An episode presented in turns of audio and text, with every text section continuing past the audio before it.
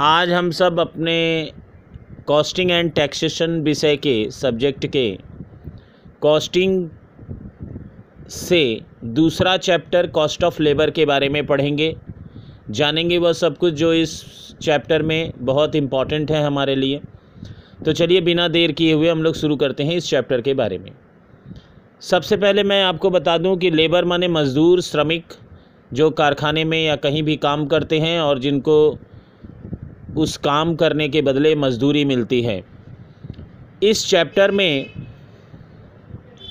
आप इन मज़दूरों से संबंधित इनको किस तरह से पेमेंट देना है, क्या करना है, कैसे दिया जाता है, क्या सोच कर दिया जाता है, कौन से विषय बिंदुओं को हम लोग ध्यान में रखते, इनको पेमेंट करते हैं, और ये सारे मेथड्स जो हम लोग फॉलो कर रहे हैं वो मेथड्स किसने बनाए हैं, कौन फॉलो किया था पहली बार?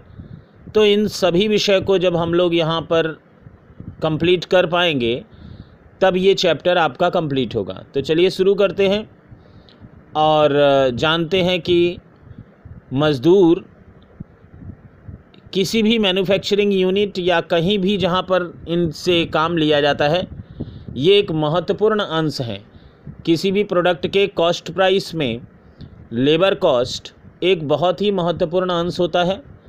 और मैं आपको बता दूँ कि कभी कभी तो कुछ जो हाईली डेवलप्ड कंट्रीज़ हैं, जहाँ पर वेल मैनर्ड बहुत एजुकेटेड लोग रहते हैं, उनके देश में मज़दूर मिलना काफ़ी कठिन है। जैसे अगर हम लोग विदेश की बात करें तो वहाँ उनके देश में मज़दूरी, या कम पैसे में मज़दूर, मज़दूरी करने वाले लोगों की संख्या काफ़ी कम है।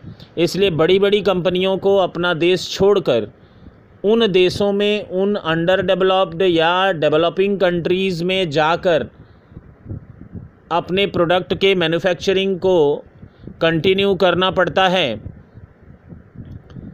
सिर्फ़ उसका एक रीज़न देखा गया है वो है लेबर कॉस्ट क्योंकि वो अपने देश में अगर उन पढ़े लिखे लोगों को मज़दूरी देने की कोशिश करेंगे तो वो उनके डिमांड की पूर्ति नहीं कर पाएँगे। वो जो कुछ भी मज़दूरी मांग रहे हैं, उसको पूरा नहीं कर पाएँगे। और इसी कारण वो देश बदल कर दूसरे देश में, जहाँ पर सस्ते मज़दूर अवेलेबल हैं, वहाँ पर चले जाते हैं और वहाँ से वो अपने कंपनी को ऑपरेट करते हैं। और लेबर कॉस्ट काफ़ी कम होने से उनके प्रोडक्ट का कॉस्टिंग या कॉस्ट प्राइस जो है वो कम हो जाता है। तो इस प्रकार अगर हम देखें तो लेबर कॉस्ट एक महत्वपूर्ण अंश है। किसी भी मैन्युफैक्चरिंग यूनिट में इसको कंट्रोल करना, इसको नियंत्रित करना बहुत आवश्यक, बहुत ज़रूरी है। लेकिन दूसरा पहलू यह है कि लेबर है कौन? वो आदमी है। अब आदमी अगर है तो इसमें कुछ समस्याएँ हैं। पहला, कि आप लेबर को, यानी मज़दूर की मज़दूरी को स्टोर करके नहीं रख सकते।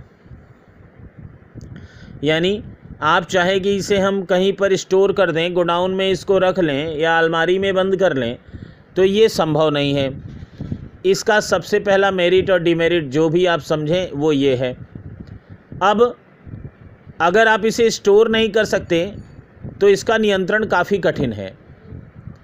और साथ ही साथ, तमाम तरह की परिस्थितियों में अलग अलग बातें अलग अलग रिएक्शंस आपको झेलने पड़ते हैं। अभी अभी आप पैंडेमिक से जूझ रहे हैं और इस पैंडेमिक में आप देख रहे हैं कि सारे कल कारखाने और सब कुछ बंद हैं। अगर स्टोर कर ली गई होती मज़दूरी कहीं तो लोग कारखाने चला रहे होते बिना मज़दूर के, पर ये संभव नहीं है। तो इस प्रकार अगर हम फॉलो करें और देखें तो हम पाएँगे कि यह एक बहुत ही महत्वपूर्ण अंश है, बहुत ही महत्वपूर्ण पार्ट है, जिसे प्रत्येक मैन्युफैक्चरिंग यूनिट या फिर कम मजदूरी कराने वाले कल कारखानों को बहुत ही अच्छी तरह से फॉलो करना पड़ता है, बहुत ही अच्छी तरह से इसको नियंत्रित करना पड़ता है और इस नियंत्रण में जिन जिन बातों का ध्यान देना है, वो हम लोगों को इस चैप्टर में पढ़ना है, सुनना है। और नियंत्रण का सबसे जो अहम बिंदु है, सबसे अहम जो पार्ट है, वह है रेमोनरेशन या फिर लेबर को जो हम लोग पैसे देते हैं या उनको जो हम लोग मजदूरी देते हैं, उनका श्रम जो हम लोग पैसे में देते हैं, वह बहुत महत्वपूर्ण है। तो हम लोग उसके बारे में अच्छी तरह से जानेंगे। और आगे बढ़ेंगे।